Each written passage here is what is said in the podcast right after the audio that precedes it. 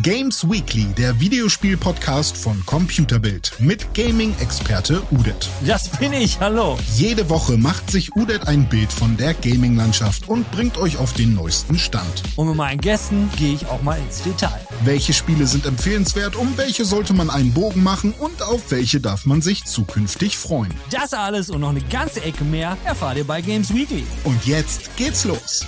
Hallo meine Freunde und auch ihr allen anderen. Diese Woche in Games Weekly geht's um Reinstellen, Einstellen und Abstellen. Wir reden über Blizzard, wir reden über Nintendo, die Switch Pro, richtig gehört, und wir werden auch über Electronic Arts reden. Im Talk habe ich den unglaublichen, wunderbaren, einzigartigen Stefan Reichert und das ist so großartig gelaufen, dass ich den Stefan nächste Woche direkt nochmal haben werde, weil es war so wunderschön. Los geht's. Fangen wir doch mit dem Reinstellen an. Wer will was reinstellen? Nintendo will was reinstellen. Wann wollen sie es reinstellen? Im September wollen sie es reinstellen. Was wollen sie reinstellen? Sie wollen das Nachfolgemodell für die Nintendo Switch, die mittlerweile ja vier Jahre alt ist, in den Handel stellen. Natürlich gehen jetzt viele Leute davon aus, das wird natürlich die Nintendo Switch Pro sein. Der Artikel ist auf Bloomberg erschienen und Bloomberg, Bloomberg hat ja auch schon spekuliert, dass genau dieses Modell gerade in der Produktion ist. Wir haben hier auf Computer mit auf dem Kanal drüber berichtet, berichtet über unsere Spekulation auch bezüglich der Switch Pro. Wir haben da auch so ein wunderschönes, schickes Ränderchen gemacht, wie wir uns die vorgestellt haben. Jetzt auf der E3 werden wir wahrscheinlich laut diesem Bloomberg-Bericht, also am 12. Juni, da ist die E3, das Switch-Folgemodell und wir hoffen natürlich alle, es ist die Switch Pro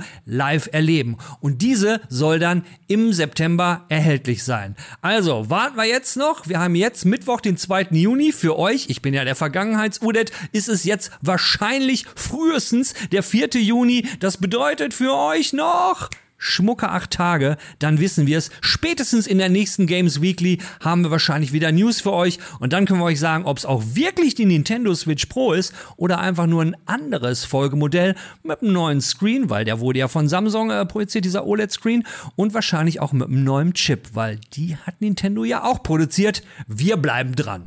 Und da uns diese Nintendo News immer so viel Spaß machen, hauen wir doch direkt noch eine Nintendo News hinterher. Diesmal geht's um äh, Super Mario Galaxy und zwar Super Mario Galaxy nicht auf der Nintendo Wii, wo es nämlich 2007 erschienen ist. Nein, es geht um Super Mario Galaxy auf dem Nintendo DS. Gibt's jetzt nicht wirklich offiziell von Nintendo, aber da gibt's ein paar findige Fans. Was haben die gemacht? Die haben einfach mal einen Port für Nintendo DS gemacht. Wobei Port kann man das eigentlich gar nicht nennen. Das ist schon eher so ein Remake, weil sie haben die Engine Engine benutzt, haben so ein bisschen dran rumklamüsert und haben, lasst mich mal schauen, die Cross-Nintendo-Kompatibilität genutzt, haben damit rumgespielt, quasi eine eigene Custom-Engine gebaut und haben quasi die Level so ein bisschen nachgebaut. Ein paar Sachen fehlen dabei, aber es sieht schon mal richtig großartig aus und man kann dann Super Mario, Super Mario, man kann dann Super Mario Galaxy auf dem Nintendo DS genießen. Es sei denn, Nintendo wird diese Burschen verklagen und bis in die Unendlichkeit mit irgendwelchen Gerichtsverhandlungen überziehen, wie es ja gerade passiert ist, weil Nintendo hat zum Beispiel, wie sich vielleicht einige von euch erinnern waren, haben die so eine ROM-Seite verklagt 2019, die Seite ROM Universe. Und da ist jetzt das Urteil gesprochen worden, denn ROM Universe musste zahlen. Und zwar knapp drei Millionen US-Dollar. Und dann drücken wir jetzt mal ganz fest die Daumen, dass das hier keine eingestellt News wird und wir dann in ein paar Wochen oder Monaten sagen müssen, ach übrigens wisst ihr noch, Super Mario Galaxy für DS, gut wird's nicht geben, weil Nintendo hat jetzt auch die verklagt. Ich denke, da draußen sind eine Menge Leute, die haben richtig Bock drauf, Super Mario Galaxy auf dem DS zu spielen. Und da sind wir beim Eingestellt-Blog. Bei Eingestellt geht es um Veranstaltungen, die eingestellt worden sind und später auch nochmal um Titel, die eingestellt worden sind. Aber bleiben wir erstmal bei Veranstaltungen. Und da geht es um die BlizzCon. Die BlizzCon ist nämlich für dieses Jahr eingestellt worden. Und warum wurde die eingestellt? Wegen Corona. Also es gab jetzt so ein Statement, am 26.05. gab es das schon auf der äh, BlizzCon.com. Ja, liebe Freunde und liebe Blizzard Community, dieses Jahr wird es wohl keine BlizzCon geben. Und als Grund dafür wurde Corona genannt, wo ich jetzt persönlich dann sagen muss, ja gut, aber das Ding läuft jetzt ja nun auch schon seit über einem Jahr. 2020 wurden ja schon Dinge eingestellt. Wir haben jetzt 2021 und da hätten hätten die auch so ein bisschen mit rechnen können. Jedenfalls, das Ganze findet ja normalerweise immer in Kalifornien statt und eine In-Present, also ne, dass Leute vor Ort da erscheinen, das geht wohl nicht äh, mit dem ganzen Corona-Kram, also wird es dieses Jahr nichts geben. Jetzt könnte man natürlich sagen, hey, aber Blizzard, die sind doch eigentlich relativ fix, wenn es so um Sachen geht, die online stattfinden und Digital Events und so ein Kram. Ja, Blizzard würde dann gerne irgendwann Anfang nächsten Jahres wird wahrscheinlich dann so ein Event geben. Wann genau, das sind sie in diesem Beitrag uns noch schuldig geblieben. Aber auch da werden wir dann wohl dranbleiben müssen und werden dann vielleicht irgendwann nächstes Jahr erfahren, wie es da so weitergeht mit dem neuen ähm, Diablo, Diablo 4, wo wir jetzt schon länger mal wieder nichts von gehört haben. Vielleicht wird es ja auch wieder ein neues World of Warcraft Add-on geben. Wir bleiben mal bei dem Thema eingestellt und gehen mal rüber von Blizzard zu Electronic Arts. Denn Electronic Arts hat so ein paar Need for Speed Titel eingestellt. Diesmal haben sie nicht nur die Server abgeschaltet, nein, die Titel wurden auch aus dem Digital Store genommen und da handelt es sich einmal um, ich sag nur einmal Need for Speed, Need for Speed Carbon, Undercover, Shift, Shift 2, Unleashed und The Run. Die werden aus den Digital Storefronts entfernt, die Server werden abgeschaltet. Und dann hat der Community Manager auf Reddit halt nochmal erzählt, so ja, tut ihnen leid, was man so in, hinter den Kulissen, wie viele Leute daran arbeiten müssen für die Server und so, das ist halt alles verdammt teuer. Und vielleicht sollen sich einfach die Fans doch auf die älteren Titel konzentrieren, wie zum Beispiel erwähnt er Most Wanted oder Need for Speed Rivals oder Payback. Die könnte man dann doch spielen. Nur das Ding ist ja, wenn die Leute jetzt die alten Titel spielen, vor allen Dingen Need for Speed Undercover, ich fand's halt immer richtig geil. Gott sei Dank habe ich die CD noch. Aber wenn man sich das jetzt nochmal digital holen wollte, was ein echt geiles Need for Speed ist, nee, geht nicht mehr, weil es aus dem Store verschwunden. Und äh, die neuen Titel, die da sind, ähm, naja, äh, die ähm, kosten dann ja auch wieder Geld. Und wäre doch mal ein feiner Schachzug von EA gewesen, wenn sie gesagt hätten, ey, wisst ihr was, wir haben jetzt die verschwunden wenn ihr irgendwie die alten Titel oder so noch habt und wollt die online, da ihr die nicht mehr spielen könnt, kriegt ihr jetzt so ein kleines Upgrade auf die nächst älteren Titel von damals. Schenken wir euch so einen Titel, äh, damit ihr den weiterhin online spielen könnt. Das wäre doch mal ein feiner Schachzug gewesen. Aber nein, äh, es wird darauf hingewiesen, kauft euch neue Titel und dann wird auch noch mal zusätzlich darauf hingewiesen, dass die auch zur Verfügung stehen über unsere EA Pay Subscription. Ja, dann wird auch mal schnell noch mal Werbung gemacht für die Subscription, wo man noch mal monatlich latzen kann und er endete dann seinen Post auf Reddit mit Pedal to the Metal.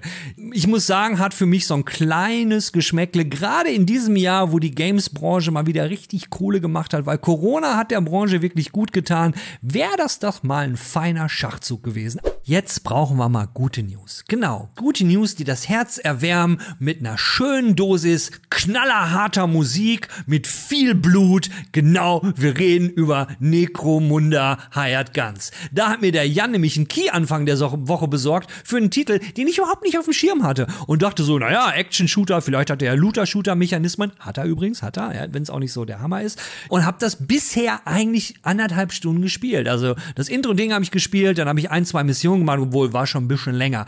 Der Titel hat mich geflasht. Es ist hier kein Review. Ich kann dazu leider auch kein Review machen. Was mich erstmal direkt getriggert hat, die Optik fand ich ganz geil, ist ein Warhammer 40k Ding, obwohl ich eigentlich nicht so ein Warhammer 40k Fanboy bin, aber ich habe lang genug in England gewohnt, wo dieses Thema Warhammer, wo die Leute total steil gehen und alle fahren drauf ab. Ich habe auch diverse Warhammer-Spiele gespielt, die mich alle nie so wirklich gekickt haben, aber man fühlt sich so ein bisschen wie in so einem Retro-Titel, weil es ist nicht der geile Next-Gen-Scheiß, es sieht halt aus wie ein solider Last-Gen-Titel und Skill, Skill Up hat's witzigerweise genannt. Was meinte er? Es sieht aus wie eine Prä-Alpha von Doom Eternal, was ja nichts Schlechtes sein muss. Gameplay ist super schnell, ich hatte die ganze Zeit solide 60 FPS, die Waffen sind cool, wie gesagt, es ist alles im Warhammer-Style, das Voice-Acting, ich habe es jetzt nur in Englisch gehört, also zu Deutschen kann ich nicht sagen, fand ich auch richtig abgefahren. Es ist super blutig, habe ich das schon erwähnt, ja. Und es gibt auch so Mechanismen wie, ihr könnt halt Schatztruhen finden, wo Loot drin ist, die sind dann auch manchmal, sind da Fallen drinne.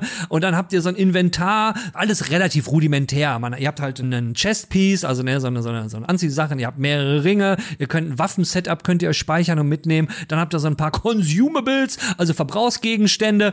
Es gibt auch ein Skilltree, wo ihr dann verschiedene Fähigkeiten habt und so, aber so tief bin ich gar nicht eingestiegen. Aber es macht alles einen guten Eindruck. Das Spiel geht völlig schmissig von der Hand und ich kann euch nur sagen, wenn ihr Bock auf Action-Titel habt, dann schaut euch den Shooter doch mal an. Vor allen Dingen, habe ich es schon erwähnt, ihr habt einen Hund, ihr habt einen Mastiff, ihr habt einen Hund in dem Spiel und ihr müsst einfach nur so eine Ratte in die Hand nehmen und dann quetscht da die Ratte so ein paar Mal so quiek, quiek, quiek, quiek, quiek, und dann rennt der Hund auf die Gegner zu. Und jetzt kommt der Hammer, den Hund könnt ihr auch weiter ausbauen.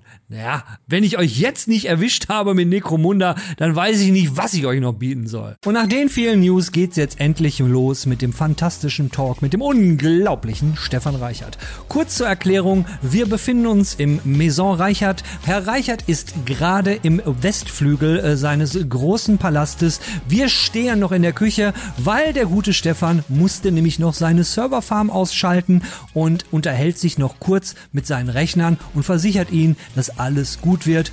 Ich schalte mal rüber ins Maison Reichert. Fühle ich ganz, ganz wie zu Hause. Ja, ich gehe kurz in den Westflügel. Ähm, ich gehe mal gerade nach oben, mach die Rechner aus. Ist ja jetzt auch nicht so überlebenswichtig hier. Warte mal, so rechners. Wie geht die jetzt mach ich mal aus? Ja, ihr kommt ja nachher wieder. Müsst ihr euch nicht, ist alles gut. Kommt nachher, ja.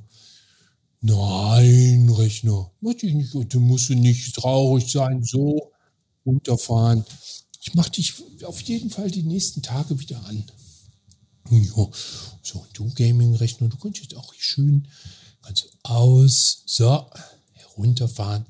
Ja, beenden. Alles gut. Oh, ja, ist doch schön. Nur ist doch fein. Heute hier in Games Weekly im Talk der unglaubliche, einzigartige, diese, die Lichtgestalt Reichert. Reichert, der in seinem Leben hat der Stefan Reichert hat sein Abitur gemacht von 1981 bis 1991 am Don Bosco Gymnasium irgendwo in diesem Land. In Essen. Dann, in Essen, weil da ist er dann nämlich auch an die Uni gegangen und hat Germanistik und Psychologie und Politik studiert. Schmucke acht Richtig. Jahre. Genau, ja, ne? habe dann erfolgreich abgebrochen. Das interessiert keinen, das ist so nicht passiert. Er hat sein Uni, äh, seine ähm, Studium erfolgreich beendet, aber nach Richtig, seinen Maßstäben, richtig. weil er Ja. genau wusste, hier ist genug. Denn 2003 musste er dann nämlich äh, äh, den Gameverband, da musste er erstmal musste mal reingehen, ne, in den Game German Developers Association. Und da war er dann direkt im nächsten Jahr 2004 im März der Managing Director. Ist das richtig? Das äh, ist ein bisschen sehr reduziert, aber es ist richtig. Aber vorher noch, noch bevor das passiert ist, hat der gute Mann nämlich die Aruba Studios GmbH gegründet. Richtig. Ja, so, so mal, mal, mal schmuck mal eben, jetzt kommen wir zurück, ne? ein hin, zwei, ein, zwei im Sinn. Drei Jahre nachdem er die Uni verlassen hat, wird erstmal die erste Firma gegründet. Und dann, wenn man dann so im Lebenslauf von dem Herrn Reichert weiterguckt, sieht man da immer nur so Sachen wie Managing Director, Director, CEO, nur, nur High-Level-Shit. Ja, High-Level-Shit. Und da reden wir wirklich über TAOC, The Art of Games GmbH, Aruba Studios, habe ich schon gesagt. Dann Reichert Standort und Projektentwicklung GmbH, Global Games Industry Network und Twitch ist er seit zwei Jahren der fucking Pro. Äh, er ist Managing Director für die DEFCOM und ist nebenbei der Executive für die DEFCOM-Shows auf Twitch. Ist das alles so richtig? Das ist alles total richtig. Das habe ich aber, diese ganzen Firmengründungen habe ich nur gemacht, weil ich so scharf war auf diesen Titel Managing Director. Ja, das sind alles Hüllen. Ist doch Wir geil. haben in den Ich letzten find's 20 Jahren nichts gemacht. Das ist einfach nur gegründet für den Titel. Mit So, und eins, eins muss ich da unbedingt noch zu loswerden. Das ist nämlich, wenn man den Stefan, wenn ihr den Stefan nicht kennt, ja, und ihr habt den Stefan mal so in seinem Umfeld erlebt. Ich habe das immer nur bei Quo Vadis, das hat der Mann übrigens auch noch initiiert, äh, und auf der Gamescom und habe ja immer mit deinen Leuten in deinem Umfeld äh, mit so ein bisschen mitbekommen, wie die so drauf sind, wie es denen geht. Und da ist eine Sache immer rübergekommen und man hat immer das Gefühl, das ist ein korrekter Typ. Die, diese Leute in seinem Umfeld, die würden sich nicht so verhalten, wenn der nicht ein korrekter Typ im Umgang mit seinen Leuten wäre. Und, und das, das ist irgendwie etwas, ähm, was, was immer so, so, so, ne, das fand ich immer am, am, am besten am Stefan. Oh, das ist schön. Ich habe mich zumindest immer sehr bemüht, ein korrekter Typ zu sein. Guck mal, ich bin jetzt seit 20 Jahren in der Games-Branche und mir ist das wahrscheinlich oft gelungen, aber mit Sicherheit auch manchmal nicht. Ja, also zum Beispiel erinnere ich mich an Situationen mit dir auf der Branchenparty bei der Gamescom. Da war ich sehr unkorrekt. Ne? Da möchte ich mich auch jetzt bei dir nochmal für entschuldigen. Du, du, hast, du hast noch so viele Bonis im Thema äh, äh, unkorrekt. Da kannst du kannst noch ein paar Mal unkorrekt sein, bis wir auf dem Level sind, dass wir sagen, ey, der Reichert ist eigentlich eine, eine alte Arschbratze, mit dem wir nichts mehr zu tun haben. Also bis dahin, bis dahin haben wir noch eine Menge. Und du hast ja auch immer eine Menge am Arsch, wenn wir jetzt mal so ne, in dieser Vulgärsprache noch so ein bisschen uns suhlen wollen. Aber ein Ding muss ich jetzt, dann, dann schließen wir auch mit der Vergangenheit ab. Das ist, äh, du warst ja auch mal Stand-up-Comedian, oder? Ja, aber äh, nie professionell. Also ich habe das immer als Hobby gemacht mit ähm, mehreren wechselnden, super guten Freunden von der Uni damals. Wir haben die Theatergruppe der Uni Essen gegründet. Und ähm, aus dieser Theatergruppenzeit bin ich mit einigen Leuten mit dem Kabarettprogramm durch die Gegend gezogen. Und Ach, richtig auf Tour. richtig auf Tour. Und der Einzige, der das aber wirklich durchgezogen hat und heute davon leben kann, ist der wundervolle René Steinberg, den auch der ein oder andere vielleicht schon mal hier bei mir in der Kochshow gesehen hat. Ja. Das ist ein Barträger, der, Der Typ, ist, der war ähm, schon mal da. Mhm. Der ist, ähm, Der mag der- auch kein Twitter. äh, ja, der tut sich schwer mit Twitter. Ja, weil, der, weil er glaubt, dass da nur irgendwelche äh, Kinder sind, die, äh, deren Ja. Eltern äh, beim Gymnasium Lehrer sind. Aber er liebt Instagram und Facebook. Komm, das ist immerhin schon mal etwas, oder? Ja, Aber gut. er ist ansonsten wirklich ein Typ, der auf die Bühnen geht und der macht sehr viel Radio-Comedy. Hier in Nordrhein-Westfalen ist der, kennt man den. Ja, aber ist auch der Einzige, der das wirklich ernst genommen hat und auch als so professionell macht, dass man das sagen kann, dass der wirklich ein professioneller Kabarettist ist. Wir hatten einfach nur sehr viel Spaß daran, auf die Bühne zu gehen. Lieber Udet, auf dein Wohl. Was für, was für ein lecker Rotwein gibt's denn bei dir heute? Ich trinke ähm, einen leider im Auto total warm gewordenen, äh, deswegen mit Eiswürfeln, äh, Rotwein von, vom wundervollen Weingut Nett. Und der heißt, Vom Net NETT. genau, Paranoia. Der Name ist. Programm, würde ich mal sagen. Es ist ein richtig leckerer Cuvée. Frag mich nicht, was drin ist. Ich würde nämlich jetzt ganz vorweg erstmal sagen, sag mal, wie bist du überhaupt auf das ganze Gamescom-Ding gekommen? Ich meine, du hast ja vorher schon eine Mhm. Anderen Kram gemacht, aber jetzt mal so ganz speziell Gamescom. Und bist du eigentlich auch schuld daran, dass die aus Leipzig irgendwann rüberkam und wieder genau da war, wo sie mal früher angefangen hat wo, und wo sie die Amiga-Messe hieß und eigentlich voll scheiße war? Äh, nein. Auf so eine Nächste lange Frage. einfach immer schön Ja-Nein-Antworten geben ist immer gut. Nein, äh, es ist tatsächlich so, dass ich ja nicht ähm, für, die, für die Gamescom verantwortlich bin, sondern ich bin für die offizielle Spieleentwicklerkonferenz der DEFCOM verantwortlich. Ähm, die DEFCOM haben wir 2017 ins Leben gerufen. Damals war ich noch Geschäftsführer der Aruba Events GmbH, die aus der Aruba Studios GmbH äh, heraus entstanden ist. Boom. Ne, die Studios hat wirklich, war reiner Spieleentwickler und hat irgendwann angefangen, neben den Spielen, ich war nämlich eigentlich Game Designer damals, äh, auch Events zu organisieren. Und dann haben wir das irgendwann getrennt. Und der liebe Christian Kaufmann, den, an den kannst du dich auch noch erinnern, denke ich, äh, der hat die Studios weitergeführt und die entwickeln nach wie vor Spiele und die Events haben halt äh, angefangen, Veranstaltungen zu machen. Und 2017 war ich noch Geschäftsführer der Events GmbH, dann haben wir die DEFCOM ins Leben gerufen. Gamescom steht ja für die Gamer-Community oder die Community hinter den Games, ja. Und die DEFCOM ist halt die Community hinter den Developern, also die Developer-Community, wenn man so will. Nochmal ganz schnell die Frage, sag mir eins deiner Lieblingsspiele, damit ich schon mal weiß, was ich zwischendurch mal so zeige. Tatsächlich äh, spiele ich unheimlich gerne They Are Billions. Kenn ich. Großartiges Spiel. Habe ich irgendwie 280 Stunden drin versenkt.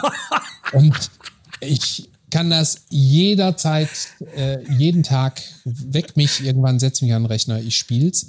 Ähm, aber ich soll ja nur eins sagen, ne? Ja, das, das ist eins. Wie du möchtest, du kannst auch gerne schon, dann, dann, dann kann ich jetzt. Ey, ich, ich, ganz, ganz weit vorne. Zelda Breath of the Wild habe ich zweimal durchgespielt, einmal alleine, einmal mit meinem Sohnemann zusammen. Ganz geiles Spiel und ähm, wir sind zwar hier mit lauter jungen Menschen zusammen, aber ich möchte noch mal ganz kurz einen Klassiker erwähnen, nämlich Command and Conquer. Command and Conquer Generals. Generals? Zero Echt? Hour. Ja. Okay, Spiele okay. Meinen Jungs immer noch. Wir treffen uns zweimal die Woche und zocken abends zusammen und äh, Generals ist immer ganz weit vorne bei uns. Sieht natürlich aus wie, ja, Polaroid, ne? Also ist nicht schön. Aber das, äh, diese Spiele, wenn, wenn, wenn Jungs mit drin sind, dann ist der Nostalgiefaktor nicht zu killen und das macht die Optik dann auch nicht, weil darum Optik, an Grafik sieht man sich irgendwann satt. Ne? Ja, und, und, ähm, das ist so. Ga Ga Gameplay vergeht nie, wenn es Spaß macht. Gutes Gameplay, ne? Ist wirklich einfach der Schlüssel zu so vielen Sachen in der Games-Branche. Wenn das Spiel gut ist, wird ja auch sehr viel verziehen von den Communities. Das finde ich immer total spannend. Ne? Wenn du dir anguckst, äh, was sich Blizzard früher erlauben durfte, it's done when it's done, damals, ne? So, und dann fingen sie halt irgendwann an, nicht mehr ganz so geile Spiele zu machen und dann zieht natürlich auch dieses it's done when it's done nicht mehr so. Und dann, It's, ah. it's done when the shareholder think uh, we need it. Genau. we need that shit now. Ja. Ja. Aber ey, danke erstmal für diese Zahl 280, weil, weil jetzt weiß auch der Letzte, der hier noch zuschaut und zuhört, weil ne, wir haben ja auch Leute, die, die sehen uns nicht. Mhm. Unsere wunderschönen alabasterfarbenen engelsgleichen Erscheinungen. Äh, So aber die wisst, da ist dann angekommen. Selbstwahrnehmung und Fremdwahrnehmung, was du jetzt gerade hier machst. Ich habe eine ganz beschissene Selbstwahrnehmung. Immer wenn ich Nein, ein Spiel absolut gucke, erschrecke ich objektiv gesehen ist das absolut richtig, was du Abs gesagt absolut. Äh, was ich sagen wollte, ist, du bist einer von uns. Du bist der, ne, der Reichert ist jetzt nicht irgendein CEO, ein Geschäftsführer, ein Managing Director, Lichtgestalt und, und äh, einzigartiger Mensch. Nein, er ist auch Gamer. So ein Das echter. ist in der Tat richtig, ja. Und ich glaube, ich würde in dieser Branche auch sofort aufhören, wenn ich ähm, nicht immer noch Spaß an Spielen hätte. Das muss ich dir ganz ehrlich sagen. Also bei all dem, äh, bei all der Begeisterung so für Events, ne, und gerade die, die DEFCOM ist ja auch so eine Veranstaltung, da treffe ich, da bin ich Fanboy. Da treffe ich die Leute, die meine Spiele machen. Ja, da treffe ich Gaming-Legenden. Da stehe ich mit dem Richard Garriott, der meine Jugend versaut hat, mit Ultima und so. Stehe ich auf einer Bühne oder ich kann Don't anderthalb even go Stunden there. mit, ja, ich kann anderthalb Stunden mit äh, Cory Barlow über God of War reden. Also ich meine, das ist einfach absolut befriedigend. Ne? Ähm, aber das geht eben nur, weil ich auch tatsächlich Bock auf die Spiele habe. Und ich glaube, wenn ich irgendwann feststelle, ich sitze lieber auf der Couch und gucke mir die Tagesthemen an, als äh, über mein Lieblingsspiel nachzudenken, dann wird's schwierig. Was nicht heißt, dass ich nicht auch total gerne mal die Tagesthemen gucke. Ne? Also ich äh, muss ja als Veranstalter unheimlich politisch interessiert sein, aber du weißt, was ich meine. Ich weiß, was du meinst, ja. Ich, äh, ich liebe die öffentlich, öffentlich-rechtlichen, äh, obwohl ich kein lineares Fernsehen mehr gucke. Ich bin, äh, ne, wie ähm, in unserem Konzern immer gesagt wird, ich bin ja einer der, der Early Adopter, der, ähm, wie, wie heißt es, Generation äh, Internet, was altermäßig nicht, nicht passt. Aber wenn man mit Games zu tun hat, dann bleibt man in irgendeinem, man, man verliert ja nicht den Kontakt zu, weil man hat ja dies zu, zu jüngeren Menschen, man, weil du hast ja dieses Bindeglied von Games und, und das ist, da kann das Humorverständnis ein anderes sein, der Musikgeschmack kann ein anderer sein, aber wenn du dasselbe Spiel spielst, äh, beste Beispiel sind, du hast es gerade gesagt, MMOs wie Ultima Online. Dann ist man in Gilden, man ist organisiert oder wie du, du mit deinen Jungs mit Generals, da kann dann auch ein 18-Jähriger dabei sein, wenn der Bock an dem Spiel hat und man das regelmäßig spielt, hat man eine, eine soziale Community, die und da hast du diesen Ring, der, der bindet. Und darüber findest du dann Zugang zur Person und ja. Und da bist du bei dem Com in Gamescom und in DevCom. Ohne die Communities funktioniert Genau. das nicht, ja. Und das ist auch die große Herausforderung, die wir jetzt gerade hier während der Pandemie haben, Veranstaltungen zu machen, wo die Community sich nicht völlig abgehängt fühlt. Na, natürlich würden wir uns alle wünschen, wir könnten durch die Messehallen laufen, kein Scheiß. Also ich meine, das da muss man auch nicht irgendwelches PR-Blabla äh, ähm, rauskramen, sondern das wäre oder das ist der Grund, warum wir diese Jobs machen, um die Leute in den Hallen zu sehen und um Communities zusammenzubringen, einmal im Jahr und dieses Meetup-Gefühl hinzukriegen. Ja? Ähm, und jetzt sitzt du da mitten in der Pandemie und hast halt lauter Verbote und lauter ähm, Inzidenzzahlen, die dir einfach einen Strich durch die Rechnung machen. Und du kannst nur dann die Communities bei Laune halten. Das klingt immer so blöd, ne? die Communities bei Laune halten. Aber du kannst im Prinzip nur ähm, weiter denen das Gefühl geben, dass du glaubhaft das tust, um über diese Zeit jetzt hinwegzukommen und um dann im nächsten Jahr absolut Vollgas zu geben, wenn du selber auch Gamer bist. Wenn du kein Gamer bist, hast du keine Verbindung zu der Community. Es ist völlig unmöglich, ähm, dann in solchen Krisenzeiten den Leuten glaubhaft zu vermitteln, dass man das jetzt nicht nur wegen der Kohle macht oder dass man das nicht nur macht, weil man irgendwie, ja, hat ja nichts Besseres zu tun. Ne? Und bevor ich meine Leute in Kurzarbeit schicke, dann machen wir halt irgendwie was online. Sondern wirklich den Ehrgeiz hast, ein gutes Community-Event auf die Beine zu stellen, so schwer das natürlich auch ist. Ne? Wir müssen einfach noch fünf Minuten dranhängen, weil ich fand das gerade ziemlich spannend, ähm, was du über die Gamescom, die Communities und wie kriegst du, ich meine, du sagst ja, du hast ja primär eigentlich mit Devs zu tun, ja? Wo ist dein Bindeglied zu den Gamern? Also, ähm, zum einen ist es, glaube ich, eine Illusion, wenn man als Gamer denkt, Devs interessieren sich nicht für das, was wir machen und arbeiten in so einem luftleeren Raum. Also ganz viele von den Devs, mit denen ich zu tun habe, ich würde mal sagen, ich greife mal hoch.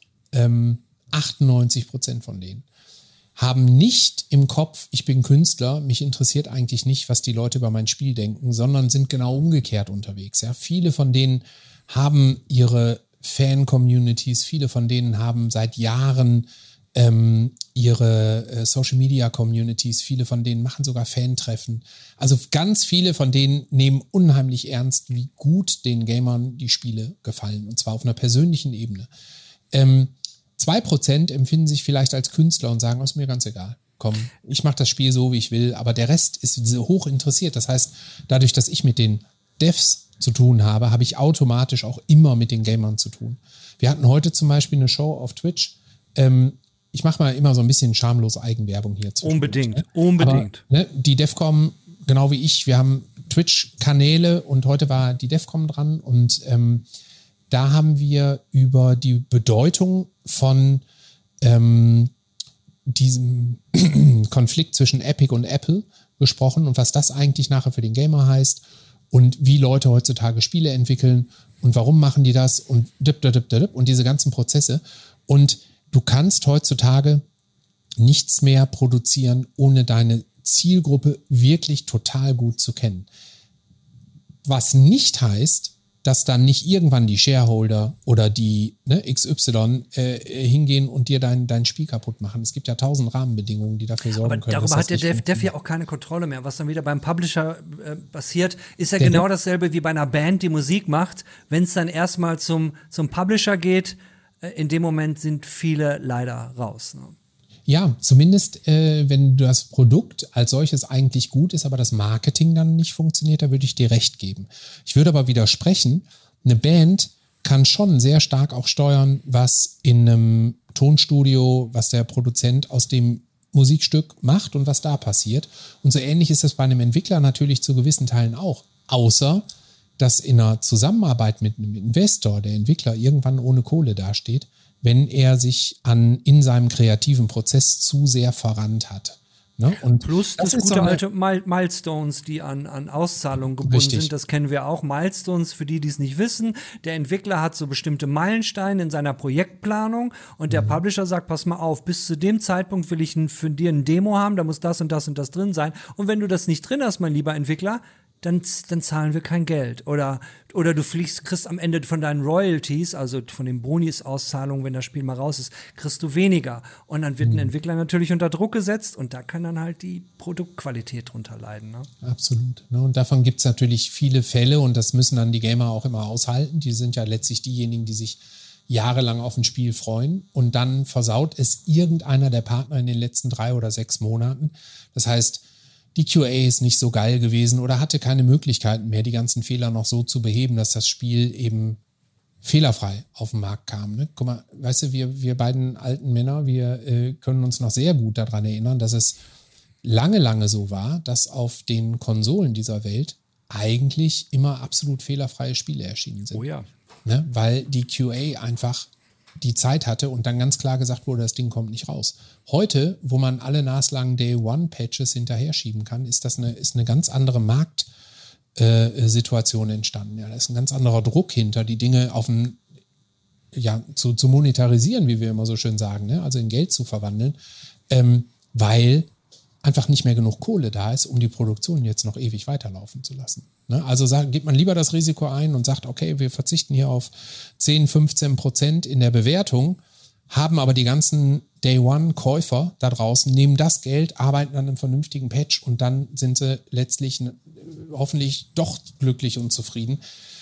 Wobei man aber auch immer noch dazu sagen muss, das ist ja wirklich nach wie vor die Ausnahme. Es ist ja nicht die Regel. Ne? Es gibt ja schon unheimlich viele gute Spiele, die vom ersten Tag an Spaß machen. Aber dieses Mindset hat sich geändert. Früher hätte man so, so verbackte Spiele, wie wir die jetzt manchmal erleben, einfach gar nicht auf den Markt bringen können es ist halt, Professionalität ist nicht immer äh, gut für die Qualität des Spieles, weil Professionalität, wenn sie sich nur auf bestimmte Bereiche ähm, begrenzt, wie zum Beispiel die Vermarktung, wie bringen wir es mhm. schneller an den Mann, äh, wie professionell sind wir im Umgang mit Influencern und vor allen Dingen, wie professionell sind wir, äh, die so zu steuern, die Leute, äh, dass wir darüber hinwegtäuschen können, wie die Realität aussieht. Äh, wir wollen jetzt keine Namen nennen, aber es gibt Spiele, die Ja. sich dann irgendwann darauf fokussiert haben. Und das ist so schade, oder? Weil ich meine, es fällt doch jedem auf die Füße. Da kann doch die Marketingabteilung noch so sehr reinballern.